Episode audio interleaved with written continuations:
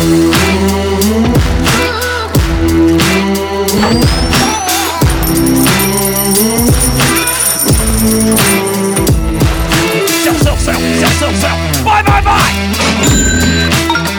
the AM FM 24 7 radio network, broadcasting from AM and FM stations around the country. Welcome to the Small Business Administration award winning School for Startups Radio, where we talk all things small business and entrepreneurship. Now, here is your host, the guy that believes anyone can be a successful entrepreneur because entrepreneurship is not about creativity, risk, or passion, Jim Beach. Hello, welcome to another exciting edition of School for Startups Radio. It is October 23rd, a wonderful Monday. We're going to make it wonderful, right? We have that choice each and every day when we wake up. We can decide if it's going to be a good day or not. Bad things may happen along the way, but it's our mental decision that determines everything. I've decided that this is an amazing show. You're going to agree with me. First up, we have one of the top hoteliers in the world, if not the top hotelier in the world. He has won every award. Deepak Ohri is with us again. I'm very excited to welcome him back. And then after that, we have Luis Baez. He is an amazing salesperson. Not only does he have like the greatest voice of all time, perhaps, he just, he, his voice is pretty impressive. He is an incredible salesperson and has had huge success at some of the biggest organizations uh, in the world. And I'm excited for you to learn his process and uh, learn how he can teach us to sell better. It's a great stuff.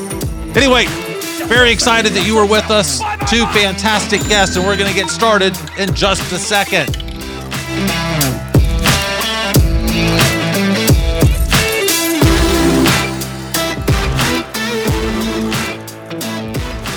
School for Startups Radio hopes you will reach out to us if you have any questions or comments, or if you need help with your business at any stage, from concepts to exit.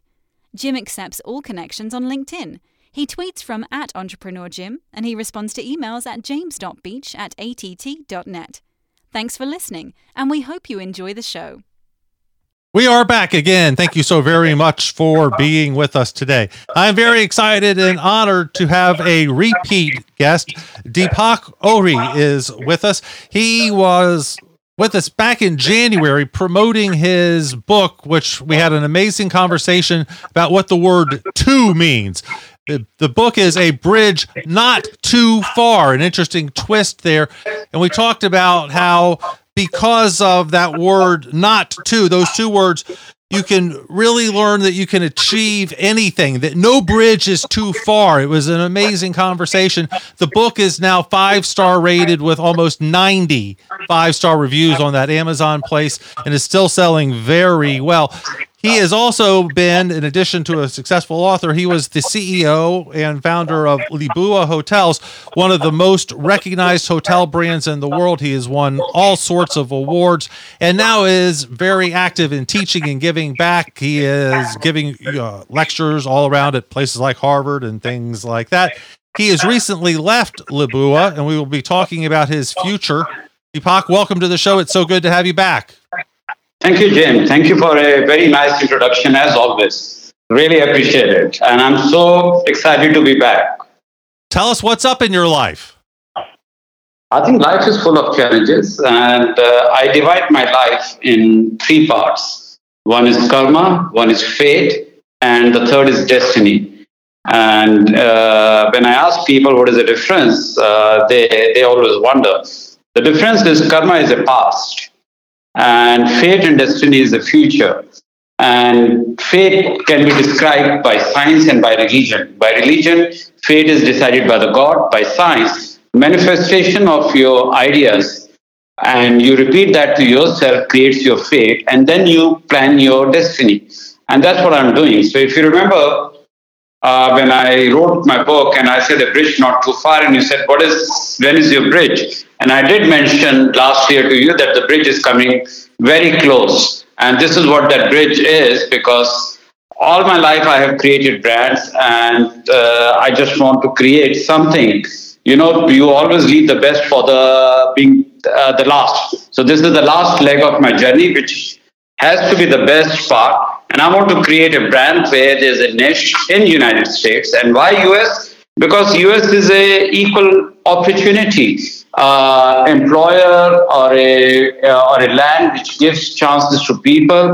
Uh, everything is very transparent, and that's why I chose US. Uh, and also the other reason I chose US, the world is talking about luxury spending in Asia, China, India, but it's very far from the American consumer.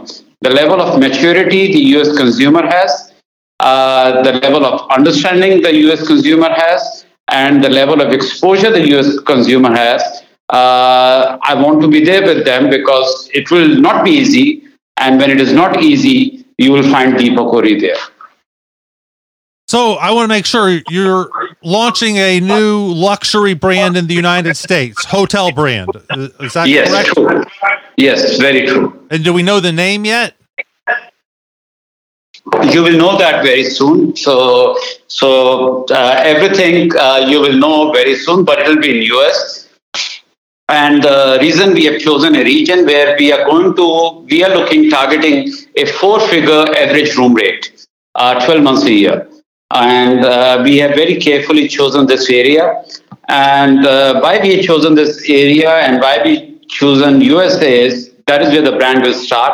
It will also go to the other parts of the world. It's not only will be only US brand, but it will be a US brand which will be going to a different part of the world. And there's a gap. And there's a gap, and that's why a bridge not too far, because this bridge will cover that gap. And I will walk so as the customers will walk over that bridge. So, so that's where the opportunity lies with this new brand. And I remember lebua was based on simplicity, I think you said. What is the luxury of the new brand? See, uh, the few fundamentals never change in life. Men always walk on two legs, and that is a fundamental that will never change, whether it is Asia or US that is how men walk. So simplicity is the most difficult thing to do in a luxury. And yes, it will have a simplicity. But uh, what is going to be added with that simplicity would be an elegance. Uh, uh, what will be added with that simplicity, with elegance, will be a style. And uh, there will be a small swoosh, like, you know, like a painter.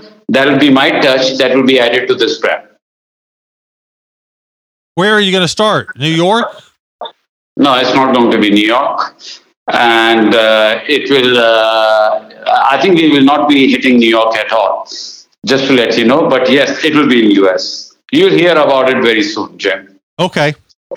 Well, I will. I follow that space. I love clicking off the hotels that I visited around the world. It's yeah. one of the things I enjoy. Where does excellence come from? Excellence comes from uh, understanding the customers and also understanding as an organization or as a person who you are. So, so, so this is how it works, uh, Jim. There a lot of companies they put a lot of money, a lot of efforts uh, in understanding the customer, but still they fail. And do you know why? No, why? Because they never understood themselves. They never understood themselves as a leader. They never understood themselves as an organization. So, so, so that is why the failure happened. So, and this is why I was teaching. So this whole thing was a plan. Two years I was teaching, understood, did the executive MBA classes, MBA courses, trying to understand how people think, how consumer thinks, what they're doing. And I reflected upon myself while writing the book and uh, whatever I'll say, I learned a lot myself also while writing a book because there are many things about me which I forgot. And when you spend two, uh, two years writing and reflecting upon your journey and upon yourself, and that is where you realize that uh, how well you understand yourself. So I think I've been able to understand the consumer in US. I've been able to understand myself. Now I just have to put that understanding into a concept and be there in US very soon with all of you. So if someone who's willing to pay on average 12 months a year, $1,000 a night for a room, and I assume that's a room with a bad view, a, a, view of the parking lot, what does that customer want the most? I think uh, most of us never look at the view. That's true. You look at it once. You walk in the room, you open the window and look at it once, and then that's okay. So, so a simple question is, why do someone check into a hotel which is a resort destination and not a city hotel?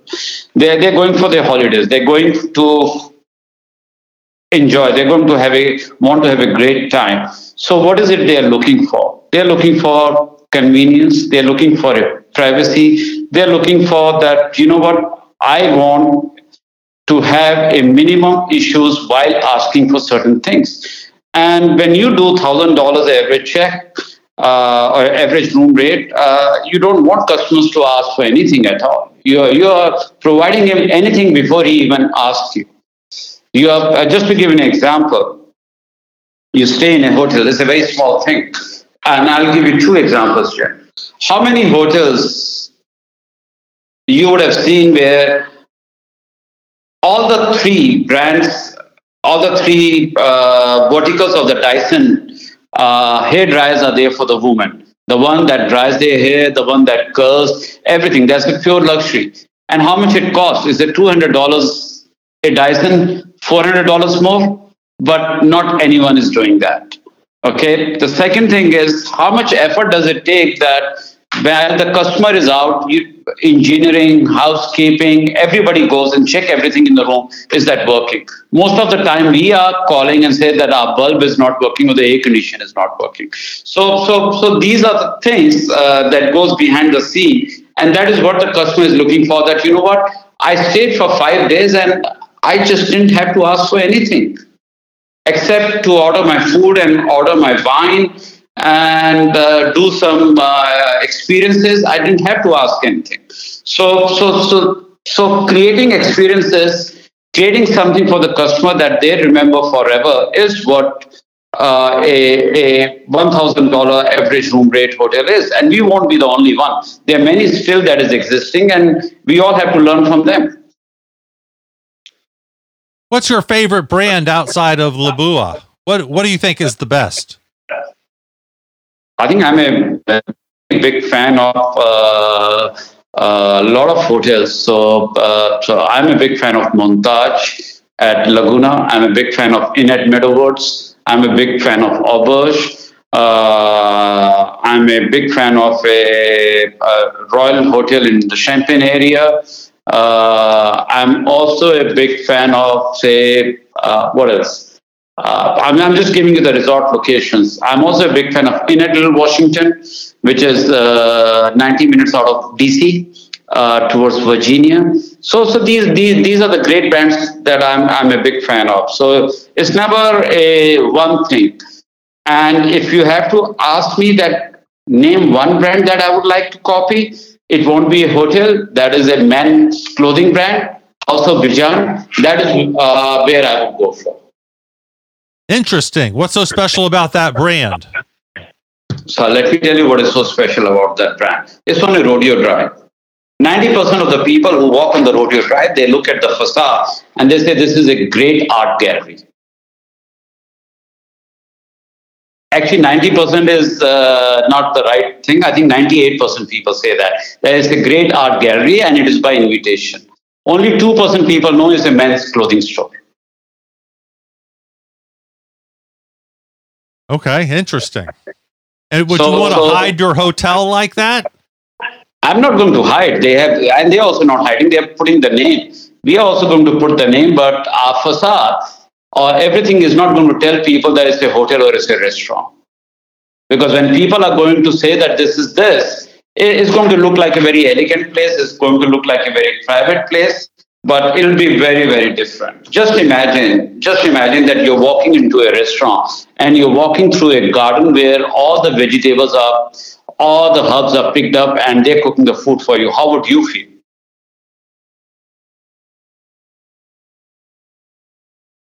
What are your thoughts on Airbnb, VRBO, and how that affects the hotel industry? I think uh, uh, they don't affect, they complement actually.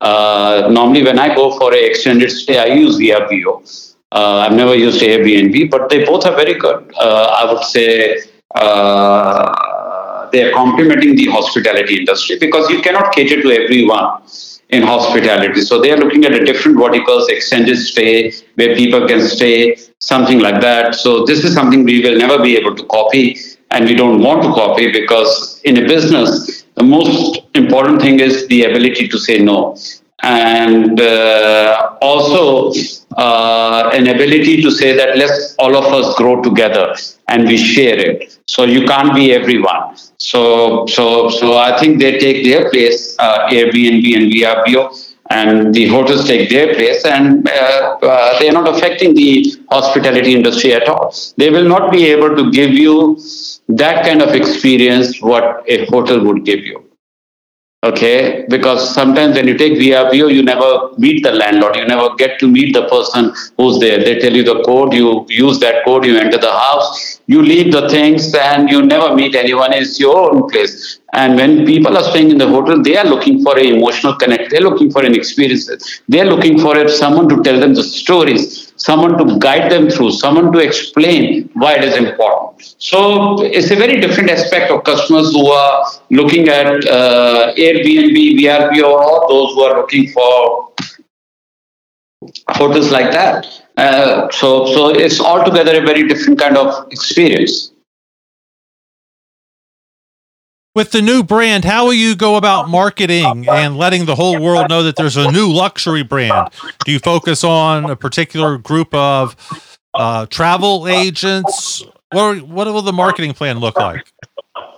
You know, Jen, I don't do marketing, and that is one area I have to learn. I only teach marketing, so there will be no marketing of the hotel. The, the marketing would be outsourced to all our customers. They will market our product.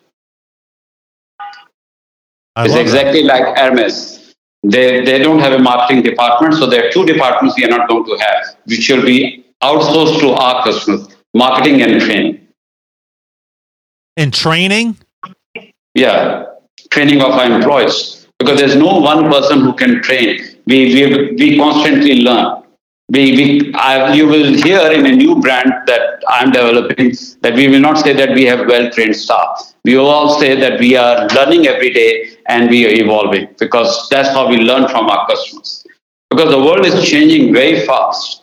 You know, when this brand will come, uh, two or three other brands will send their people to learn from us. Once we open, maybe a year later somebody else will open and we have to learn from them. So this is how the industry grows. I like that. That's a great way of thinking about it. What about the money to start? Is it coming out of the same family in Thailand? No, no, no. It's a different set of investors. Why? So, why? Because uh, the area is different. And when the area is different, the geography is different. Uh, we need a investor who understands the area. We don't need an investor. We don't need money actually, to be honest. We need the money which stays with us for minimum 10 years, and there's a lot of understanding. And the person brings, along with the money, a financial discipline also, and who understand the areas we are going to. And we are going into a different areas. So we're choosing the investor who understand that. So that's the reason how do you come up with the name and the color scheme and the fonts and those parts of the brand, the the visuals, the pictures you're going to choose, the color of the website. How do how does that part of the brand come to you? Uh, I think colors and everything uh, will be chosen not by me, will be chosen by the interior designer. And uh, it will be very different in different locations. It's not going to be the same product going everywhere and also how the patterns and everything will be there. It will be chosen by the architect.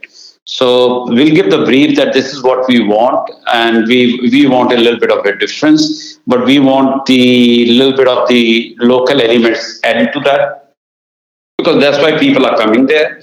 Uh, so so so that is something uh, I'm not an expert. I would love to tell you that yes, I'm an expert and I'm going to decide everything. But you know, in hospitality, one good thing is you should know your strength. My strength is coming up with a concept, and then I work with different set of peoples. Uh, money is an investor; he brings the financial discipline. Architect will be there. Interior designer would be there. I can just tell you one thing. The architect we are using, name withheld, uh, that firm is uh, out of uh, everywhere in the world, been there for 100 years, and this will be the smallest project they'll be ever doing in their life. But they want to do it because that is where they can show their creativity. Architects love small projects. You know, I Yes, went to yes. architecture school. Deepak and had to.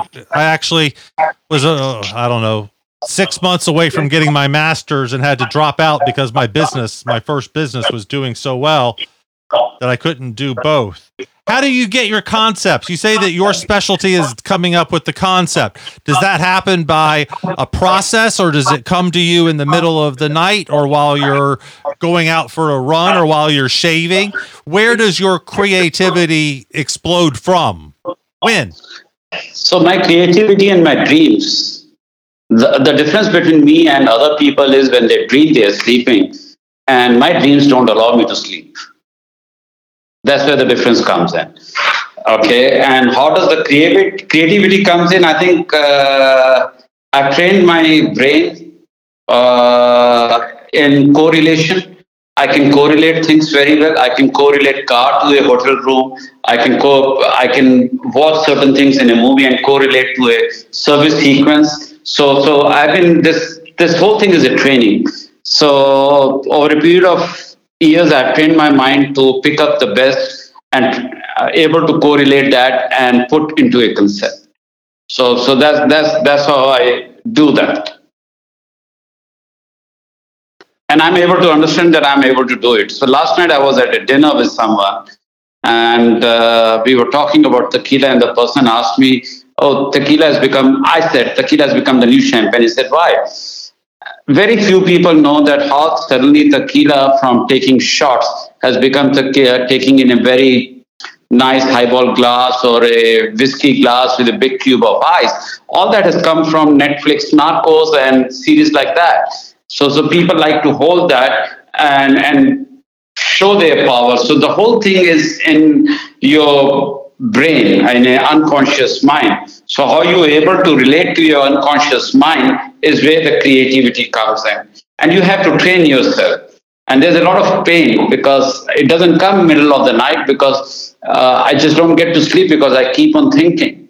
And uh, creativity and happiness both requires endurance of pain Jim. so one the only one caution is you should know your breaking point so one should not break Have you ever But- come close to your breaking point? It doesn't seem like you have. Have i think uh, you ever had a I- failure? Ah, I have a lot of failures, but I don't consider those as failures. I have a uh, idea. This is what I teach. You know, uh, my failures are uh, in my book. I've written the failures because I forgot to apply my principles, and that's where I fail.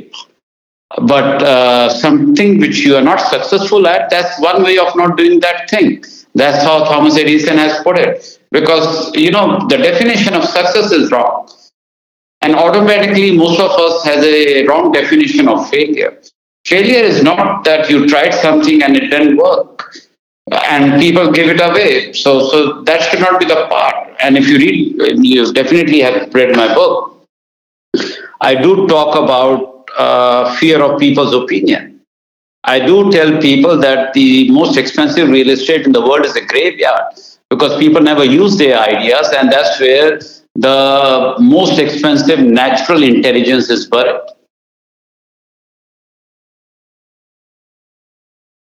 So, 400 million kids in India, and you grew up in extreme poverty. I remember talking about how a cold soda was one of the most exciting things, and a bathroom without a line, right? Uh, you grew up like the movie, the Slumdog movie.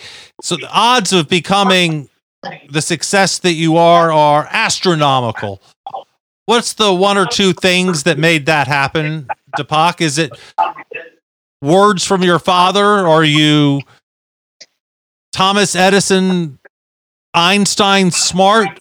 I see you have great hair. Is it because of your hair and how good looking you are? What's the super secret? I think uh, ability to dream.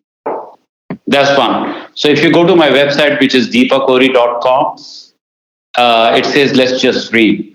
So why I put let's just dream because uh, I don't want to be selfish. I want everyone to dream, and uh, the ability to dream has got me until here. Uh, yes, my father gave me the principles, but at the same time, dreams are very important. And you know, the turning point of my life was that cold soda. That desire of having that soda again has made me come here. And uh, you know, one. Is it a Coca Cola or a Pepsi or another brand? Uh, that was a Coca Cola. Thank God. so, so, but, but anyway, so the the point here is, uh, Jim. Uh, you know, when you reach in the area where I have reached, where do you come from doesn't count anymore because now you're competing at the top. So, so where you come from should be used as a fuel, as an energy to move forward and never to give up. So, so that that's the most important point, and that's what I would like to share that with the viewers because you know even me, I'm a human being at the end of the day. So people would think, oh, he's the strongest. Sometimes I also think that what I'm doing is right or wrong. Uh, but I have always done two things in my life. I have done the storytelling and story living part. And I'm reliving the story living part now. I can just say that. Because uh, in a world of social media, you don't know who to believe and what to believe because everyone puts their life in a very colorful, uh, I would say, slides.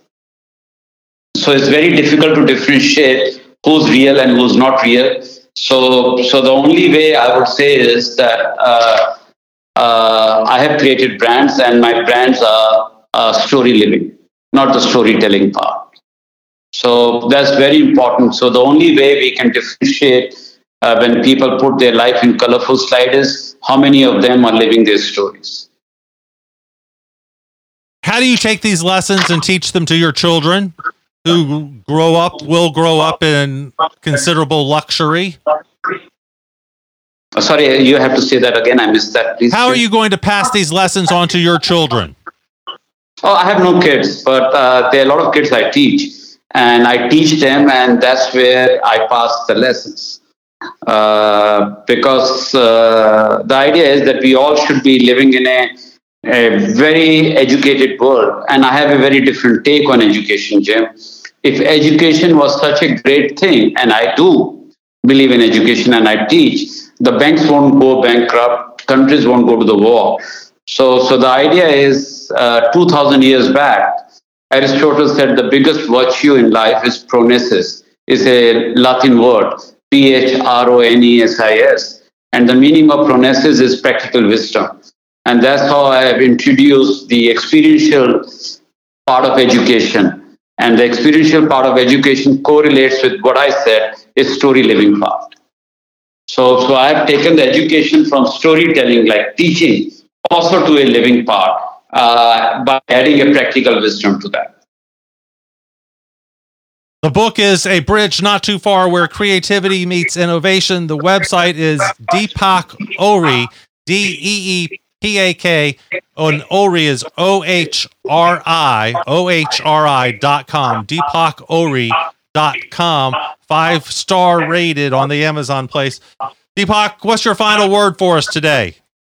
Final word to everyone is start dreaming if you're not dreaming, and let's just dream together and make this world a better world. I love it. Fantastic. Deepak, thank you so much for being with us, and I can't wait to see all about the new brand. Thank you, Jane. Thank you very much, and I look forward to seeing you very soon. I Have a so. great day. Thank you, Jane. Thank and you, we bye. will be right back.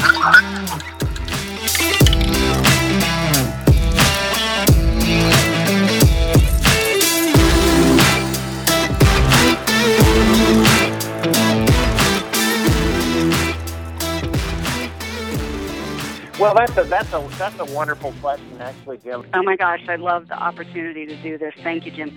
Wow, that's that's a that's a great one. You know, that is a phenomenal question. That's a great question, and and I don't have a great answer. It, that's a great question. Oh, that is such a loaded question, and that's actually a really good question. School for Startups Radio. Welcome back again. Thank you so very much for being with us today. As I said, I am very excited for some great guests. First up today, we're going to talk about selling. Imagine working at the biggest companies that you could think of. What about Google, Uber, LinkedIn, and Tesla? Is that like the biggest, coolest list of companies you've ever heard of? Imagine one person being in sales at all of them.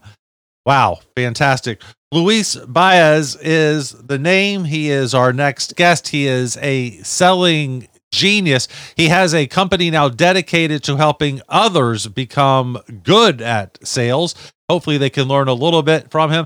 He is also global director of revenue enablement at Deputy, which is a SaaS workplace management product. Luis, welcome. How are you doing? I am fantastic, my friend. Thank you so much for having me today. What is your secret sauce? My secret sauce, gosh, um, nothing is, it, it might be difficult, but it's not impossible. And I always strive for progress over perfection. Like, I, I think that perfection can cripple us, whereas we can always learn as long as we're in constant motion. All right, but how did that help you sell so well for the biggest list of tech companies ever on Silicon Paperhead? Well, listen, there was no sales major in college. There was no magic sales book that taught me this. I had to learn on the fly, build the plane as I was flying it. And I um, was someone that was just determined and I had nothing to lose because I grew up in poverty and this was my shot to shine. I had nothing to lose and everything to gain. And so that was really what drove my career in sales was the adrenaline rush of the the immense opportunity ahead. That's interesting and a great outlook. Do you, I don't know if a better word, do you have a chip or so, something to prove now because of that? Because of the way you grew up? Does it motivate you in a um, counterintuitive way? You know, I think that I it certainly helps me to maintain perspective and I practice a higher degree of gratitude now than I used to. Right? And I think that that's really what keeps me anchored is knowing that I know what the opposite of my current lived experience looks like and, and it feels like and I understand that desperation. And so yeah, it's certainly it's not a, a chip on my shoulder so much as like I don't want to go back to not uh, feeling comfortable and safe. Right. Well, that certainly makes sense. When did you realize you were great at sales? Because you're an introvert, aren't you? Didn't I read somewhere that uh. you, you claim you claim to be an introvert? I sure am. I sure am. I am someone that while I enjoy speaking on stages and I enjoy working with, you know, teams on bigger projects and events, um, I do get exhausted from those scenes. I need to recharge often. I do my best thinking when I'm alone and quiet, especially 30,000 feet in the air, sitting uh, right by the plane uh, window. That's when I do my best thinking. Um, but I am someone that because I have a different approach in sales, because I'm not cookie cutters or I'm not what you would expect in terms of being high pressure or sleazy or trying to squeeze you into a corner. Uh, because my approach instead is to sit with you and empathize and understand what it is that your day to day looks like and how it is that I can help. Um, I think that that approach um, is really what's taken my customers and my clients off guard. Um, and that's been really my secret sauce in my approach. And do you think that your family, the people who have been around you since you were a young introverted five year old, are they shocked now that you're in sales? Yeah, I think that everyone expected that I'd end up being a creative, a dancer yeah. or a photographer or something, or even a writer. I love to write. I, am a bookworm. I'm, I read like a book a week on average. Um, but yeah, no, everyone is kind of surprised that I went down this path, myself included. But you know, I am an out gay man, and working in tech has been really uh, the safest industry that I've ever stepped into. Prior to working in tech, I did work in law and I uh, even interned on Wall Street and things. And um, I found safer environments to be productive and to thrive within the tech industry.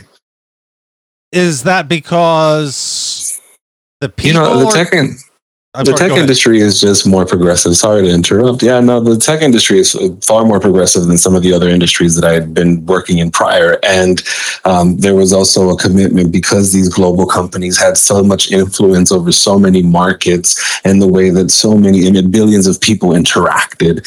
Um, there became a real sort of uh, critical mass around uh, diversity, inclusion, equity, and belonging, um, not only for the sake of creating safe environments, but making sure the product design takes into account um, being inclusive and accessible for everyone. And so I worked in environments that valued that, um, whether it was because of a moral drive or whether it was driven by profit. And so it led to opportunities to be part of companies that had resources like employee resource groups for women, for queer people, for Black people that were executive sponsored and resourced to allow people the visibility, the leadership development, and the kinds of investments to make sure that, you know, the the the leadership and everyone across the team represented the user bases of the the products that we were selling. Well, I'm glad you found that support and a place that you felt uh, appreciated. Do you Yeah. think it's only the tech industry? Do you think that the medical industry or the trucking industry or the football industry would be any different, or has? I mean, I, I I agree with you. I think tech probably came first, off. but Yeah, maybe now the rest of us have caught up too. I certainly hope so. I see progress across different industries. I see people blazing trails. I see a greater level of visibility and interest and investment in making sure that these spaces are equitable and safe for people. Um, and, you know, I don't think that, that we are far off from where we need to be or could be.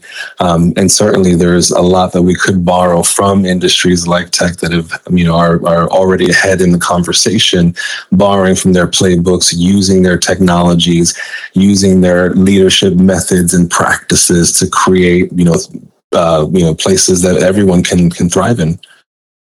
Well, I hope we get there. I've always thought that the coolest part of entrepreneurship is that it doesn't care. It doesn't care who you sleep with. It doesn't care what color you are. It cares about whether you make money or not. And Yeah, you know, when I'm an entrepreneur, it's like, you know, keep the lights on.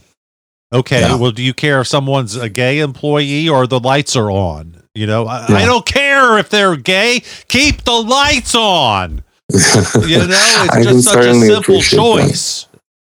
Yeah, I think that it, um, it when we think about entrepreneurship in particular, and we think about uh, the opportunity for founders to get investment and things like that, and we start to stack all the demographic data against that, uh, we do see some you know gaps, right? When we think about white founders versus black founders, male founders versus female founders, um, we do see that the funding isn't equitable, and so um, these things still matter. I think it's still important to have that lens and that consideration um, because, yes, we all want to keep the lights on, but we all don't get a fair chance to get a light.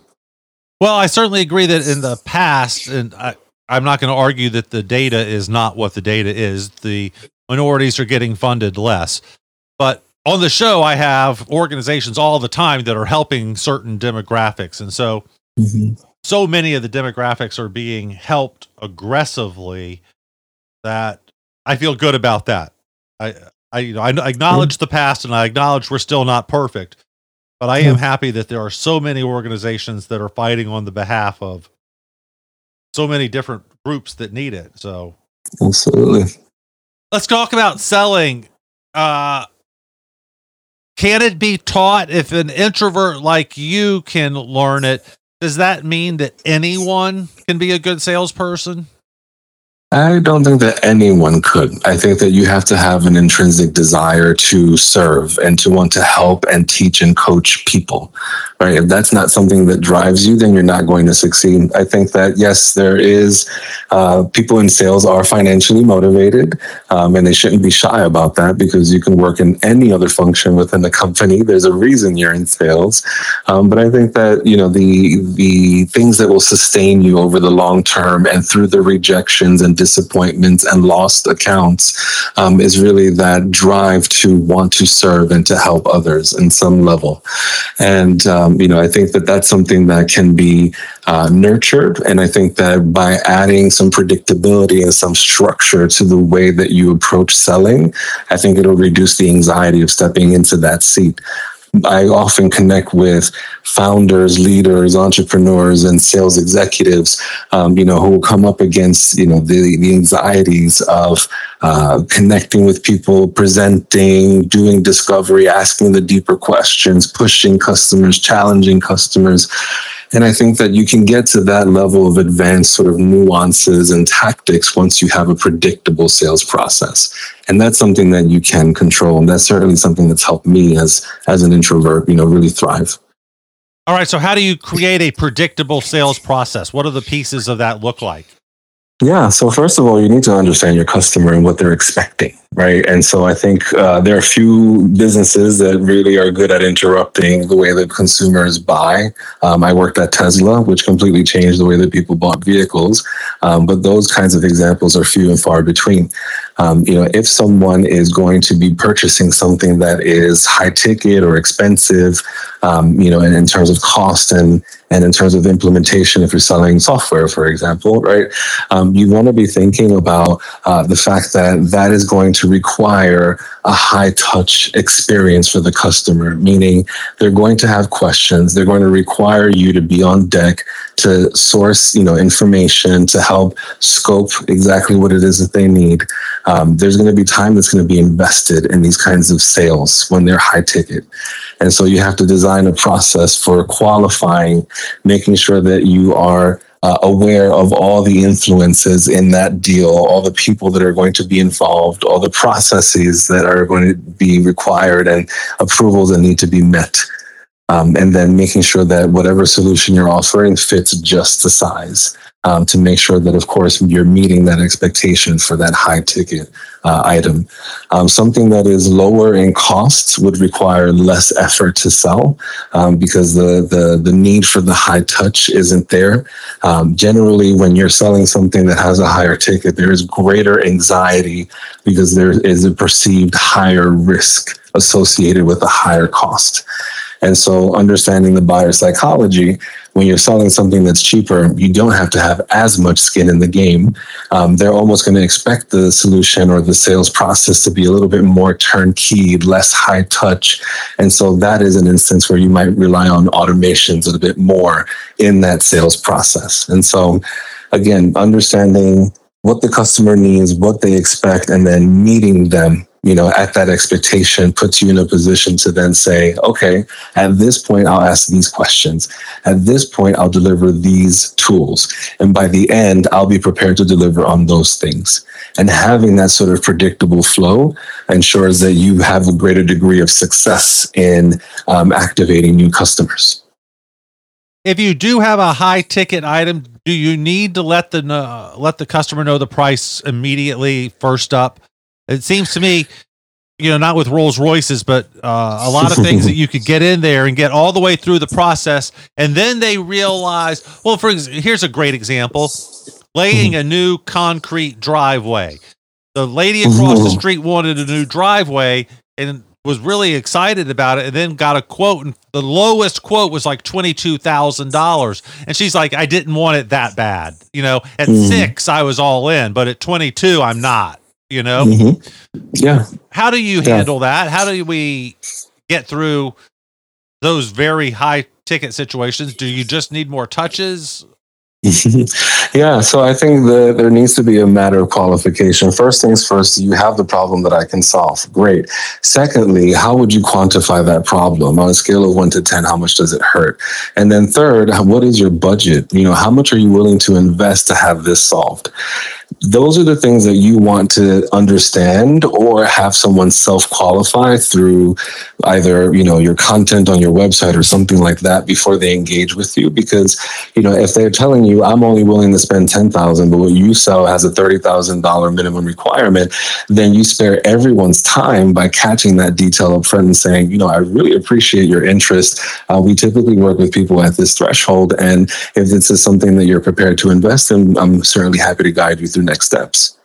right? That is a very compassionate approach um, to making sure you're not squeezing someone or catching them off guard.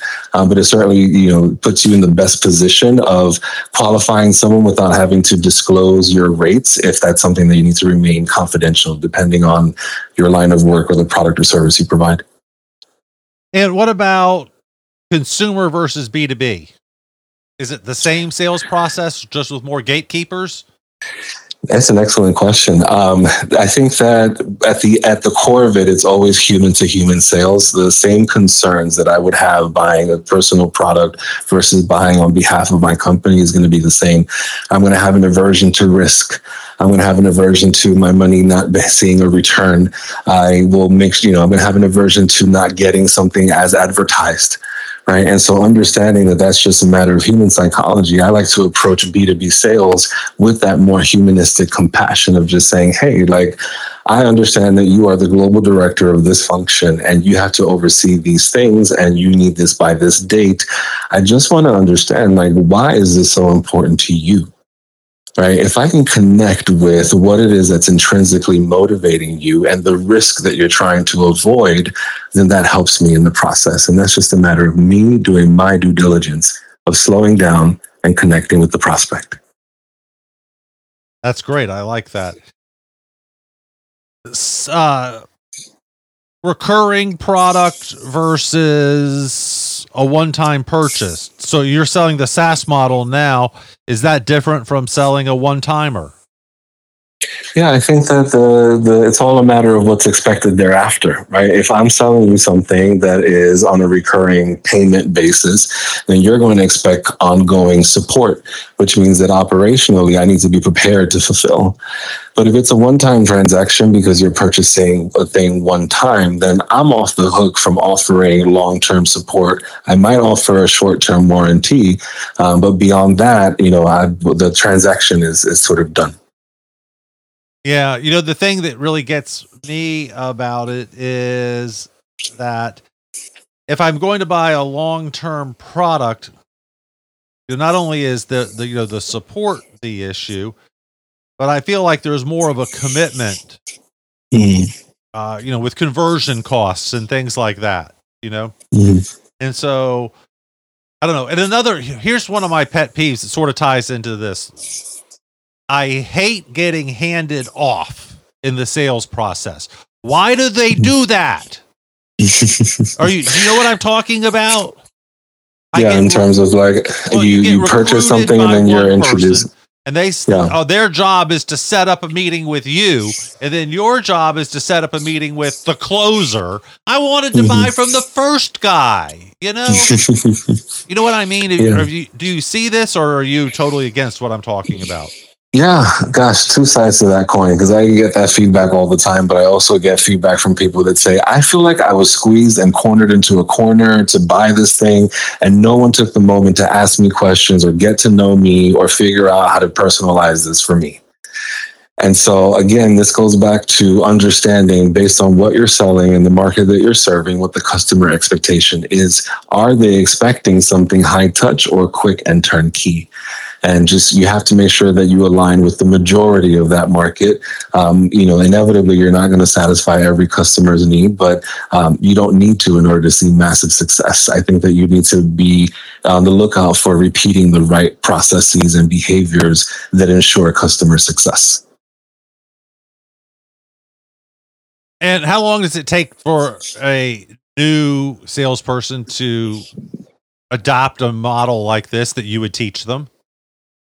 Gosh, I think that it all depends on you know the environment that they're in and the time that they've got. You know, we can whip someone and turn them around in terms of being you know mediocre or median performer to being a top performer within a month if they have the time to focus on developing those skills exclusively.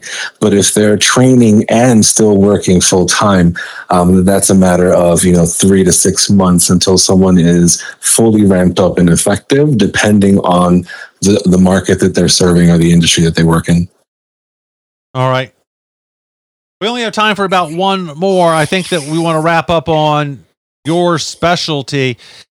How do I integrate uh, diversity, equity, inclusion into a sales life. Uh, I, my job is to sell Salesforce.com, right? Mhm. How do I personally DEI that career? Yeah, that's an excellent question. I am uh, brought back to an instance in recent history uh, where I was working with a rep at a company um, that was uh, born and raised in Northern California and uh, went to private schooling and all these things for context. Was connecting with a customer uh, at a small business that was Jamaican and spoke patois on the line. And this individual, you know, freaked out, didn't know how to respond, never connected with someone, didn't understand fully what the customer was saying.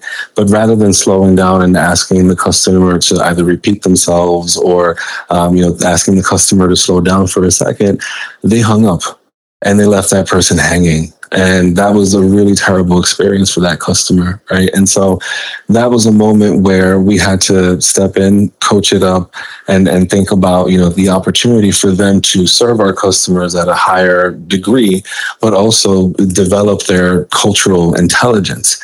When we think about what it means to lead and succeed, we often talk about IQ and EQ, emotional intelligence, but then there's a third level of cultural intelligence that we have to commit to developing so that we ensure that every customer gets the good experience that they deserve when they engage with us. And it's not only on the rep, but it's also a matter of making sure that the leaders are also in a position to support and to guide and to coach those individuals. Great advice. I love it. How do we find out more? Follow you online and continue to learn to sell better. Yeah, connect with me on LinkedIn. Um, and uh, if you want to learn more about my programs and take some of my free courses, you can head on over to learnfromluis.com.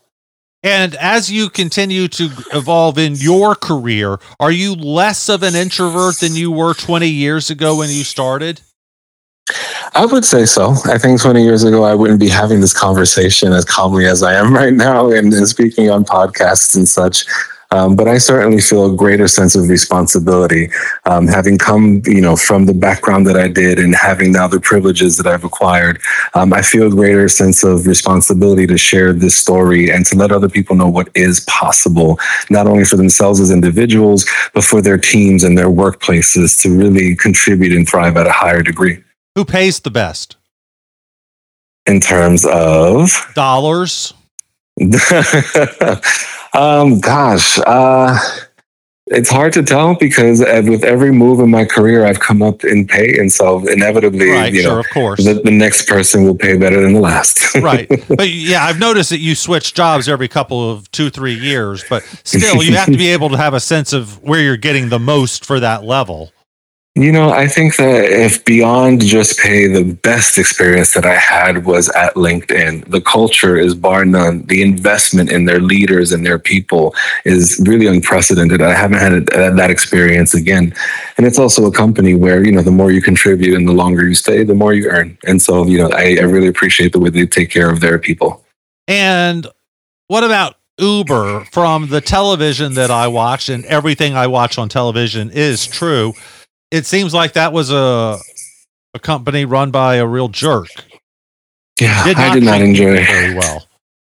Yeah, I did not enjoy that pit stop in my career, um, and and I walked away from that opportunity when I saw the way that the women were being treated on the sales floor and the way that people of color were sort of being uh, demeaned. And so, um, it's an experience that I'm thankful that I have because it set the bar for things that I would never put up with again.